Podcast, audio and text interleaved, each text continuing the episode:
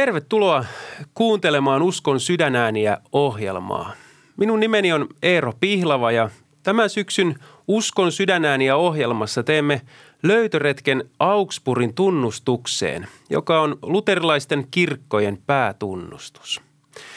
Nyt Augsburgin tunnustus sisältää 28 eri pituista kappaletta, uskon kohta, opin kohtaa. Ja tänään käsittelen niistä toista. Ja tuon Toisen opinkohdan aiheena on perisynti. Ja nyt aiheperi on jopa ehkä vähän ilkeä ja semmoinen vastenmielinenkin, sillä kristillisen uskon mukaan ihmiskunnan vakavin ongelma ei ole esimerkiksi köyhyys tai nälänhätä, ilmaston lämpeneminen tai niinkään järkyttävä asia kuin perheväkivalta. Vaan ihmiskunnan vakavin trauma – ja ongelma on synti ja perisynti. Ja nyt tästä asiasta, joka on aivan uskomme niitä perusasioita, niin tänään tästä asiasta keskustelee kanssani Suomen evankelis-luterilaisen lähetyshiippakunnan pastori Harri Huovinen. Hän asuu Lahdessa ja palvelee siellä paikallista Samuelin seurakuntaa. Ja nyt jos tahdot ohjelma aikana lukea Augsburgin tunnustusta, niin kirja löytyy esimerkiksi Suomen evankelisluterilaisen kirkon sivuilta tunnustuskirjat.fi. Ja aihetta koskevia artikkeleita voit lukea muun muassa luterilainen.net-sivustolta. Mutta jälleen sen pitempää itse puhumatta, niin otetaan Harriin yhteyttä ja käydään päivän aiheeseen käsiksi. Terve Harri, ootko kuulolla ja mitä sulle kuuluu? Tervehdys Eero, hyvin kuuluu ja hyvääkin kuuluu. Pienen kesäloman jälkeen tässä on Samuelin seurakunnassa työt täydessä vauhdissa ja monenlaista saarnaamista, Jumalan sanan jakamista katekismuskampanjoissa ja Lahden, Lahdessa pidettävässä avoimessa kirkon tuntomerkit luentosarjassa ja muissa tällaisissa on suunnitteilla. Syyskuussa vähän on tarkoitus käydä kolme viikkoa Japanissa Koben luterilaisessa teologisessa seminaarissa luennoimassa varhaisen kirkon historiasta ja kirkkoopista ja meininki on hyvä, töitä on paljon ja nyt kun lapset lähti kouluun, niin on talossa hiljasta, on kiva tehdä kaikkia hommia täällä. No niin, siinä olikin jo aika, aika liuta ja Oot Uskon sydänääniä ohjelmassa vieraana ja me käydään siis tämä syksy aikana läpi Augsburgin tunnustuksen opinkohtia ja tänä aiheena on toinen opinkohta perisynti. Viime viikolla käsittelemme aihetta Jumala ja nyt tänään sitten katse kääntyy ihmiseen ja ihmisen tilaan pyhän Jumalan edessä ilman, ennen kuin hänellä on synnin päästö ja armahdus Jeesuksen sovintoveressä. Ja nyt Ennen kuin mennään suoraan aiheeseen, niin kysyn yhden mielenki- tai itseäni ainakin kiinnostava kysymyksen, että kun lukee Augsburgin tunnustusta, niin näissä opinkohdissa näyttää toistuvan tietynlainen rakenne. Eli niin ensimmäisessä kuin tässä toisessakin, niin ensimmäisessä tekstikappaleessa kerrotaan, että mitä luterilaiset tai silloiset siis evankeliset kirkot opettavat – ja sitten siinä toisessa tekstikappaleessa tuomitaan eh, tätä siis opetusta koskevat harhat. Niin Harri, toistuuko tämä tosiaan niin kuin kaikissa opinkohdissa Augsburgin tunnustuksessa ja olisiko tästä jotain meidänkin aikaamme opittavaa? Hyvä. Kiitos, että saan olla muuten mukana. Vastaan tähän ja sitten tuleviinkin kysymyksiin parhaani mukaan. Tota, monet näistä Augsburgin tunnustuksen artikloista, ne tosiaan seuraa tällaista kaksijakoista rakennetta, että ensin on positiivinen tämmöinen myöntävä opetus ja sitten toiseksi, kuten sanottu, niin negatiivinen tämmöinen väärän opin kieltävä tuomio tai hylkääminen. Näitä kohtia on aika monta, näitä opinkohtia on aika monta, jossa tämä rakenne on juuri tällainen. Kaikissa artikloissa tosin tätä positiivista opetusta tai sitten toisaalta siitä poikkeava opetuksen tuomitsemista ei ole aina sanottu ihan juuri näillä sanoilla. Esimerkiksi jos, joku haluaa katsoa sieltä artiklasta kolme, niin siellä oikeastaan puhutaan ainoastaan positiivinen opetus Jumalan pojasta. Joo. Ja toisaalta sitten vaikkapa nyt artikla 14 esimerkiksi, siellä on pääasiassa tällainen negatiivinen opetus kirkollisen järjestyksen asiasta, asiasta. Eli toisin sanoen halutaan sanoa, miten seurakunnassa ei pitäisi toimia tässä asiassa. Okei. Sitten siellä on edelleen on vielä artikloita, jotka ei niin kuin eksplisiittisesti suoraan lausu varsinaista tuomiota, mutta käsittelee tämän positiivisen opetuksen ja negatiivisen kieltämisen suhdetta eri tavoin. Näitäkin on tosi monta. Mutta nyt siis itse ajattelen, että keskeisintä tässä kuitenkin lienee tämä asia, että siis yhtäältä Augsburgin tunnustus on kaiken kaikkiaan tällainen hyvin kohtelias ja perusintentiolta hirveän positiivinen teos. Sen tarkoituksena siis alun perin 1530, kun se julkaistiin, oli, oli tehdä tiettäväksi, että uskonpuhdistuksen seurakunnat ei pyrkinyt esittelemään mitään uutta oppia, vaan pyrittiin yksinkertaisesti pitäytymään siinä opetuksessa, johon kristillinen kirkko oli siis aina pitä, pitäytynyt. Ja, ja siis jos puhutaan Augsburgin tunnustuksesta, niin tämä sana tunnustaminen onkin siinä merkittävä. Siis jos sitä ajatellaan raamatullisessa kielessä, tunnustaminen tai siis verbi homologeo kreikassa, niin se merkitsee jonkin asian niin kuin samalla tavoin lausumista tai yhtä pitävästi puhumista. Eli siis tunnustaminen on niin kuin lähtökohtaisesti jotakin hyvin positiivista ja vahvistavaa. Se on niin kuin vakuuttavaa. Vakuutetaan Joo. jostakin asiasta. Mutta sitten toisaalta tähän tunnustamiseen liittyy aina välttämättä myös tällainen niin kuin kielteinen, negatiivinen puoli. Ja se johtuu nimenomaan siitä, että jos ja kun kristillinen tunnustus lausuu samalla tavoin Jumalan sanan muuttumattoman totuuden kanssa, niin se välttämättä joutuu myös kääntämään ja lausumaan vääräksi kaiken sellaisen opetuksen, joka on tätä sanaa vastaan.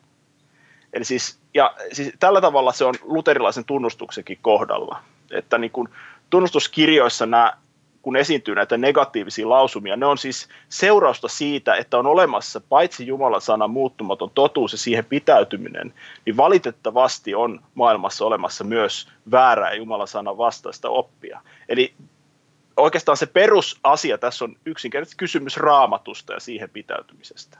Joo. Kiitos. Kiitos tästä selvennyksestä. Ja mennään sitten tähän tekstiin, joka siis käsittelee perisyntiä.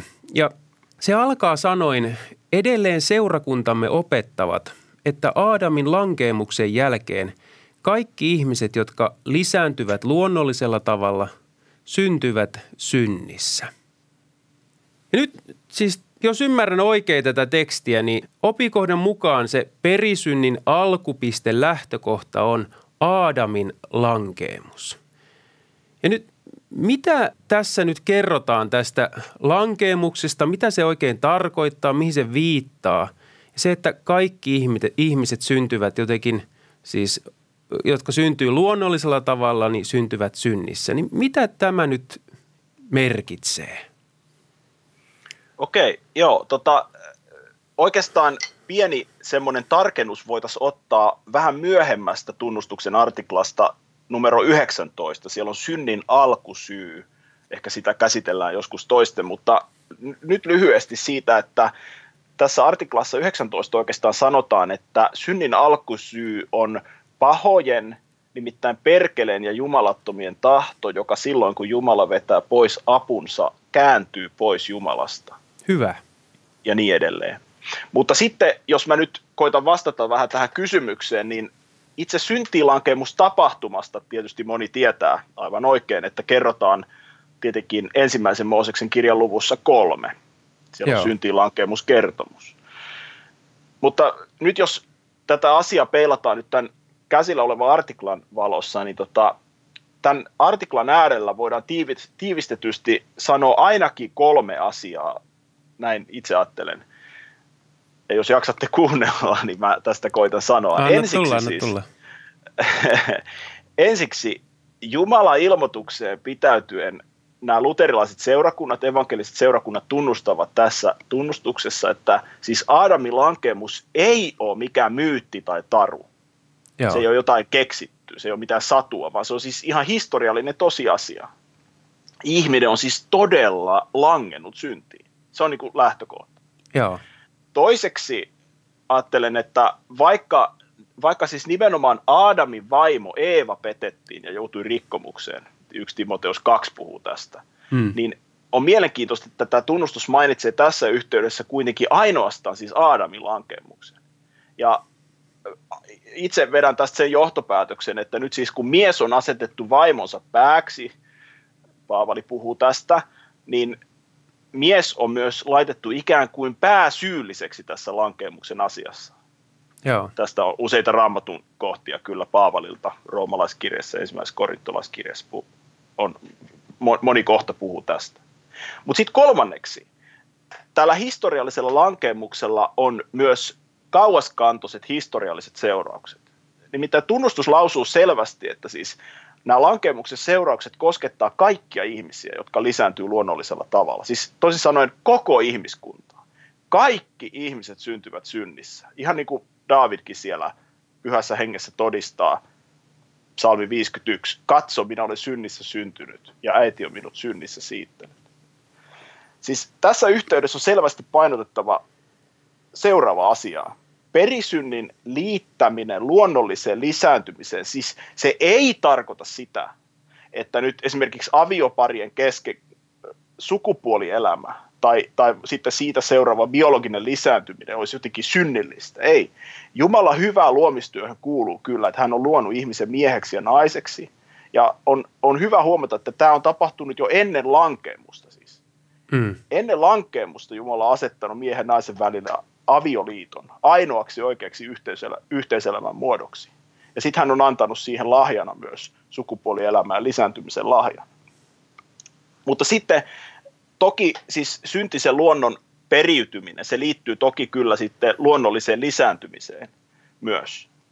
Perihän siis tietenkin sikiävä ja syntyvä lapsi vanhemmiltaan heidän ominaisuutensa ja näistä ominaisuuksista taas mikään ei lankemuksen jälkeen ole ehjä tai turmeltumaton. Joo. Mutta siis perisynnin todellisuus merkitsee sitä, että, että siis yksikään ihminen ei ole sy- syntinen tai heikko sitä varten, että hänet on luotu. Siis syntisyys ei, ole, ei perustu luotuisuuteen. Joo. E- eihän kaikki valtias Jumala ole luonut mitään huonoa tai heikkoa maailmaa. Siis, siis mitä, mikä luonnostaan vastustaisi häntä ja tekisi syntiä. Hän sanoo siellä, että hän on luonut ihmisen omaksi kuvakseen, sangen hyväksi elämän yhteydessä. Kyllä. Mutta siis lankeemuksen vuoksi luonnollinen ihminen on kuitenkin auttamattomasti syntinen, sairas ja Jumalalle kelpaamaton. Ja tästä, tästä tilasta tunnustus puhuu, jos latinasta katsoo sieltä, miten se alkukielessä on. Tunnustus puhuu tästä sairautena tai alkuperäisenä vikana tai virheenä tai puutteena, suomeksi käännettynä perisyntinä. Ja, ja tunnustus painottaakin, että tämä perisynti ei ole ainoastaan jonkinlainen lähtökohta ikään kuin jollekin synnille, joka sitten olisi sitä varsinaista syntiä. Ei vaan pikemminkin perisynti itsessään on todella synti, siellä sanotaan. Tai Luther sanoo sitä toisessa kohdassa perussynniksi. Joo. Ja, ja siis tästä, ihan jos mä lopuksi vielä ehdin sanoa, niin tota, tästä seuraa nyt myös sekin huomio, että, että tota, sellainen opetus on virheellistä, joka sanoo, että luonnollinen ihminen olisi aluksi jotenkin synnitön tai viaton, kun, kun vaikka vauva syntyy. Että mm. luonnollinen ihminen sellaisena pe- kelpaisi Jumalalle pela- pelast- pelastukseen siis. siis mu- mutta et sitten kun hän jotenkin ymmärtävään ikään tultuaan osaisi valita pahan, niin sitten hän vasta tulisi syntiseksi. Ei vaan, siis kaikki on, on, on sy- siis, siis alusta asti lähtökohtaisesti lankemuksen tähden syntisiä. Eli synti on jotenkin turmeru, sen, se ei ole vain siis tekojen tai tekemättä jättämisen väärien tekojen, vaan jotenkin olemuksellisesti se on niin turmellut ihmisluonnon. Kyllä, mutta siinä on tärkeää ottaa huomioon se erottelu siis luomisen ja lankemuksen Joo. välillä. Että se ei johdu luomisesta, kuten sanottu, vaan se johtuu siitä, että hyväksi luotu on langennut. Tämä on, tämä on välttämätön ero. Oh. Me ymmärretään siis ka- kaikki hajoaa kristillisessä opissa, jos tätä ei ymmärrä. Mutta, Kyllä. mutta kaikki, siis silloin, silloin kun tämä ymmärretään, niin silloin, silloin on niin kuin tilaa oikealle opetukselle Kristuksesta myös. Hyvä. No perisynti, niin se on ehkä sananakin, tai on hyvin etäinen nykypäivä ihmiselle ja en tiedä, onko vaikea tajunenkin. Mutta millä tavalla Joo. sitten tämä artikla jatkuu ja miten se selittää tämän käsitteen sisältöä ja merkitystä ää, laajemmin? Okei. Se, tässä, tämä on hyvin lyhyt tietenkin tämä artikla, artikla, niin kuin monet näistä on, mutta se on hyvin tyhjentävä samalla. Ää, siinä on oikeastaan kaksi osaa. Ensin puhutaan passiivisesta puutoksesta ja toisaalta aktiivisesta kääntymisestä pahaan. Siis näitä sanoja siinä ei ole, mutta, mutta jos näin analysoidaan sitä, mitä perisynnistä sanotaan, niin se on yhtäältä passiivista puutosta, toisaalta aktiivista kääntymistä pahaan. Nyt tähän puutokseen, passiiviseen puutokseen kuuluu se, että luonnollinen ihminen elää, niin kuin siinä sanotaan, ilman Jumalan pelkoa Joo. ja ilman luottamusta Jumalaan. Tämä on se peruspihvi siinä. Siis synti ei ole jotakin, joka lähtökohtaisesti liittyisi ihmisen ruumiiseen tai hänen ulkonaiseen elämäänsä, että, että e, esimerkiksi nyt vaikka ajankohtainen aihe avioliiton puitteissa vietettyä sukupuolielämää vaikka. Se, se, se ei ole syntiä. Se ei liity, sy, syntiä ei ole vaikka ruoan tai juoman syömin, syöminen ja juominen tai syömättä ja juomatta jättäminen. Se, mm. se että kuinka pitkä hame tai, tai, tai kuinka pitkät hihat tai onko nuttura päässä tai mikä tuonne ulkoinen ei, ole, ei, ole niin kuin, ei, ei liity siihen. Kaikkihan tämä on oikeastaan luotuisuuden perusteella hyvä, eikä mikä siitä on hylättävää, kun se vastaanotetaan kiitoksella. Vai Eli siis, e- ase, asenteisiin joo. siis, Jumalan pelko, luottamus, pelko. Joo, siis ilman luottamusta Jumalaan ja ilman Jumalan pelkoa. Ne on ne kaksi asiaa. Siis, siis synti, synti on ensisijaisesti jotakin, joka liittyy luonnollisen ihmisen niin kuin sydämeen. Just. Siis Kristushan sanoo siellä Markus 7, että sillä sisästä, ihmisen sydämestä lähtevät pahat ajatukset haureudet, varkaudet, murhat, aviorikokset, ahneus, häijyys, petollisuus, irstaus, pahansuonti, jumalanpilkka, ylpeys, mielettömyys. Siis ka- hän sanoo, kaikki tämä lähtee sisästä ulos ja saastuttaa ihmisen. Kyllä. Toisin sanoen siis synnin ydin on siinä, että luonnolliselta ihmiseltä puuttuu Jumalan pelko ja luottamus Jumalaan. Ja sitten tietenkin siitä seuraa myös se, että jos, jos hame on liian lyhyt, niin siitä seuraa ongelmia, jos ymmärrätte. Mutta että siis mutta siis t- se, se vaikeus on sydämessä. Tällä tavalla siis ihminen ei voi myöskään luonnostaan pitää Jumalan ensimmäistä käskyä, joka sanoo, että älä pidä muita jumalia. Joo. Sen sijaan ihminen luonnosta tekee itse itsestään Jumalaa ja tahtoo aina luottaa ensin itseensä. Tämä on siis se ensimmäinen kohta, passiivinen puutos. Mutta sitten on olemassa tämä aktiivinen pahaan kääntyminen. Ja se, se synti ilmenee myös tällaisena, pahaan kääntymisenä. Toisin sanoen siinä, että siis luonnollinen ihminen elää pahan himon hallitsemana ja, ja, ja langenneen ihmisen syntisestä olemuksesta, siis tästä sydämen sisäisestä epäjumalan palveluksesta ja ensimmäisen käskyn rikkomisesta nousee sitten myös tämmöinen luonnon jatkuva taipumus pahaa ja lihallinen mieli. Ja sitten mm. myös käytännössä tehdyt synnit. Esimerkiksi Jumalan tahdon vastaiset ajatukset, sanat ja teot ja laiminlyönnit. Kyllä. Ja tällä tavalla siis, jos, jos niin kuin laintaulujen pohjalta katsoo näitä, niin ensimmäisen käskyn, eli ensimmäisessä laintaulussa sanotun asian rikkomisesta johtuu se, että ihminen rikkoo kaikki muutkin sitä, se, se ensimmäisen käskyn jälkeen tulevat käskyt, jo, joista monet on sitten tässä toisessa laintaulussa, siis, siis jo, nämä käskyt, jotka koskee ihmisen ulkoista elämää toisten ihmisten kanssa. Ja tällä tavalla siis tapahtuu sen takia, niin kuin Paavali sanoikin, että lihan mieli on vihollisuus Jumalaa vastaan, sillä se ei alistu Jumalan lain alle eikä se voikaan. Joo. Toisin sanoen, siis jos mä tiivistän tämän pitkän puheen nyt tästä asiasta, niin, niin tota, on, on hyvin sanottu, niin kuin minut ordinoitu, ordinoinut kunnianarvoisa piispani sanoo, sanoo hyvin näin, että ihminen ei ole syntinen siksi, että hän tekee syntiä, Pikemminkin hän tekee syntiä siksi, että hän on syntinen. Joo. Eli se on niin kuin, niin kuin sanoit hyvin tuossa Eero äsken, että se on niin kuin olemuksesta, olemukseen liittyvä asia. Siis lankemuksella sen myötä siis perisynnillä on, on, on edelleen sitten vakavat seuraukset. Ja, ja, ja yksi, yksi näistä, mä ajattelen, on, on se, että ilman luontaista Jumalan pelkoa ja luottamusta Jumalaan ihminen ei voi siis myöskään tuntea Jumalan tahtoa. Mm. Ominen neuvoinen hän on siis täysin tietämätön omasta langenneisuudesta ja syntisyydestä. Ajattelee, että kaikki menee hyvin. Eihän mus, niin kuin moni sanoo vaikka lähetyskentällä, että enhän minä ole rikkonut lakia. Miksi sinä sanot minua syntiseksi? Kyllä. Ihminen saattaa siis kyllä tunnustaa, että hän ei ole täydellinen ihminen. No eihän minä nyt täydellinen ole, eihän kukaan ole. Mutta tästä huolimatta siis ihminen omista edellytyksistä käsin ei pysty näkemään kertakaikkista kelvottomuutta Jumala edessä. Päinvastoin siis luonnollinen ihminen ajattelee, että, että siksi, että maailmassa on niin paljon raakuutta, tyhmyyttä, typeryyttä ja turmeltuneisuutta, niin, niin ihmisessä itsessään täytyy sitten olla joku pelastava kyky. Ja, ja ihminen voi siis tulla tuntemaan syntisyytensä, tämä on tärkeää, ainoastaan Jumalan erityisen ilmoituksen perusteella, raamatusta.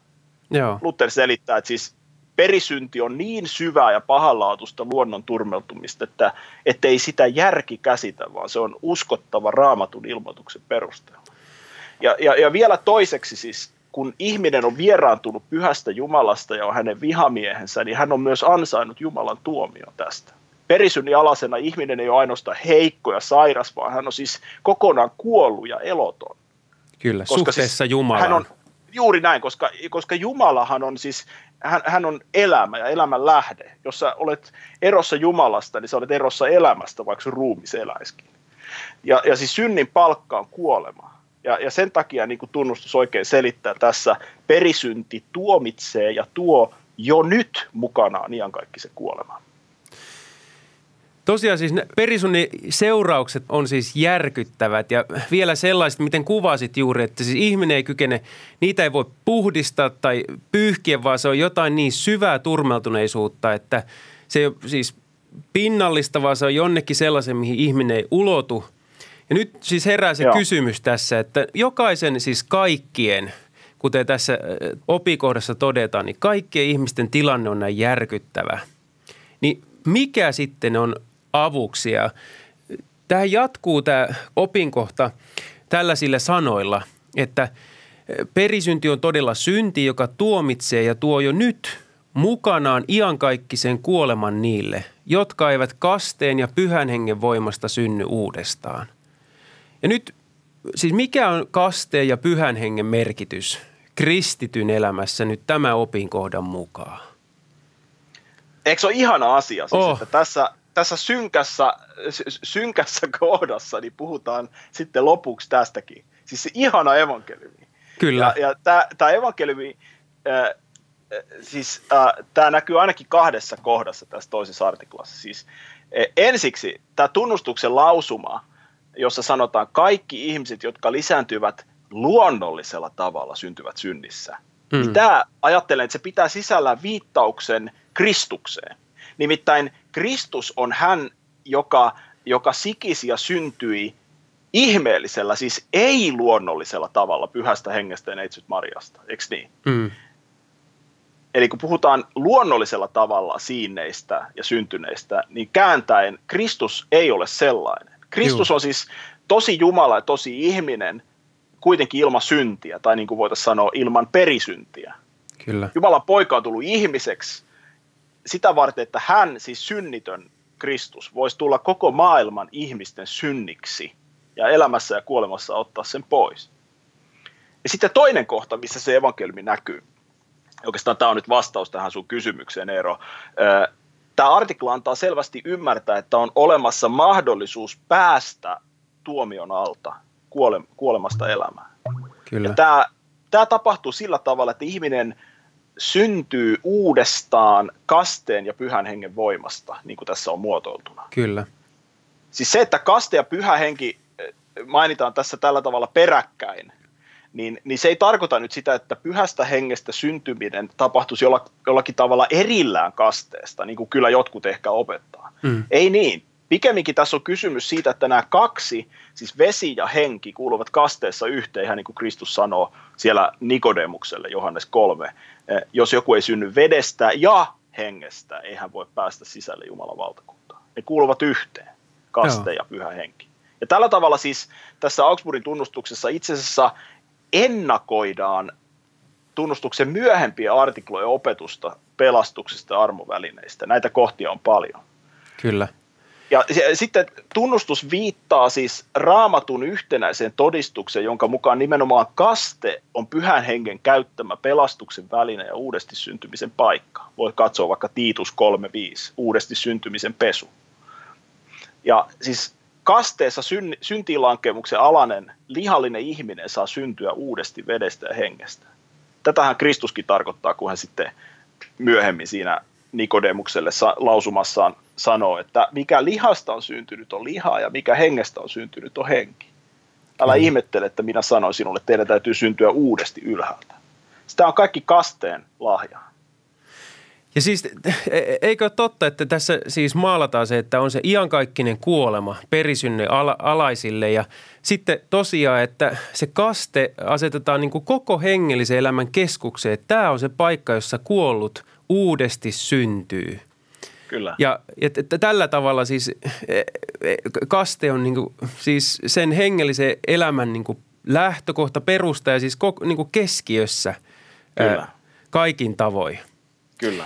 Meillä rupeaa, Harri, tämä ohjelma-aika loppumaan ja tosiaan kuuntelet, kuul, kuuntelette Usko sydänääniä ohjelmaa ja teemme siinä tänä syksynä löytöretken Augsburgin tunnustuksen opinkohtia. Tänään olemme käsitelleet ää, toista opinkohtaa, jonka aiheena on perisynti. Nyt vielä lyhyesti pyytäisi Harri toi sinua – tai semmoisen kysymyksen lähestyisi, että, että tässä opinkohdassa, kuten sanoit alussa, ohjelma alussa, että on kaksi osaa ja se toinen osa nyt tuomitsee harhaoppeina eh, sellaiset, jotka väittävät, että ensinnäkin perisynti ei ole synti eh, ja sitten opettavat, että ihminen voi omien ansioidensa perusteella kelvata Jumalalle. Niin miksi tämän kaltainen opetus nyt tuomitaan ja on, onko tämä edelleen eh, siis ajankohtaista ja tärkeää niin kuin meidän ajalla, ajallemme ja tänä päivänä? Joo, siis lyhyesti sanottuna tässä on kysymys yksinkertaisesti pyhän raamatun asiasta. Siis, siis luterilainen tunnustus haluaa pitäytyä yhtäältä, siis, siis korjaa, haluaa pitäytyä ää, raamatun selvää ilmoitukseen. Mm. Siis siihen ilmoitukseen, joka jakaantuu lakiin ja evankeliumiin. Toisin sanoen siis yhtäältä luterilaiset seurakunnat haluavat pitäytyä raamatun sana, joka ilmoittaa juuri tämän, että ihminen on perisyntinen ja siksi myös kerta kaikkiaan itsessään mahdoton kelpaamaan Jumalalle. Mutta toisaalta seurakunnat haluavat pitäytyä raamatun evankeliumiin siitä lunastuksesta, joka perustuu siis Kristuksen täydelliseen kuuliaisuuteen ja jonka lunastustyön hedelmät Jumala haluaa armosta lahjoittaa ihmisille armovälineiden kautta pyhässä hengessä ja uskon kautta vastaanotettaviksi. No nyt sitten kysytään tosiaan, että onko tämä kysymys ajankohtainen. Ja mä vastaan lyhyesti, että valitettavasti. Mm. Me, meidän ihmisten lihallinen mieli nimittäin aina tahtoisi taistella Jumalan sanaa vastaan. Se tahtoisi aina koittaa esittää Jumalalle jotakin ansioita, sellaisia, että nyt kun mä oon tämän tehnyt, niin vaikka mä nyt toki olenkin syntinen, niin ehkä mä kuitenkin, ehkä Jumala kuitenkin voisi hyväksyä minut, koska olen näinkin paljon saanut aikaa. Mutta tällä tavalla siis aina kuitenkin pyritään lyhentämään ihmisen syntisyyttä. Et ei se niin suuri se minun syntisyyteni lopulta kuitenkaan ole. Ja siitä puolestaan seuraa aina myös evankeliumin lyhentäminen. Toisin sanoen se, että pelastusta ei enää nähdäkään asiana, joka me saadaan lahjana yksi uskosta ja yksi armosta ja yksi Kristuksen tähden. Ja mä en nyt halua osoitella minnekään, mutta valitettavasti tämä näyttäytyy kyllä, tällaista nä, nä, näkyy kyllä vaikka liberaaliteologiassa, niin sitten kyllä myös suurten historiallisten kirkkojen tunnustuksissa ihan kirjoitettuna ja edelleen myös sitten monissa uudemmissa protestanttisissa kirkoissa. Ja, ja siis raamatun tähden oikeastaan, siitä vaan on kysymys. Sen takia, että raamattu ei sellaista oppia opeta, niin luterilaiset seurakunnat sitten sanoutuvat tästä irti. Joo. Kiitos Harri mukanaolosta ja tosiaan kuulijat, olette kuunnelleet Usko sydänäni ja ohjelmaa ja olemme keskustelleet Augsburgin tunnustuksen toisesta opinkohdasta. Ja jos tahdot lukea Augsburgin tunnustusta, niin se löytyy Suomen evankelisluterilaisen kirkon sivuilta tunnustuskirjat.fi. Ja aihetta koskevia artikkeleita voi lukea luterilainen.net-sivustolta. Kuulemisiin seuraavaa kertaa.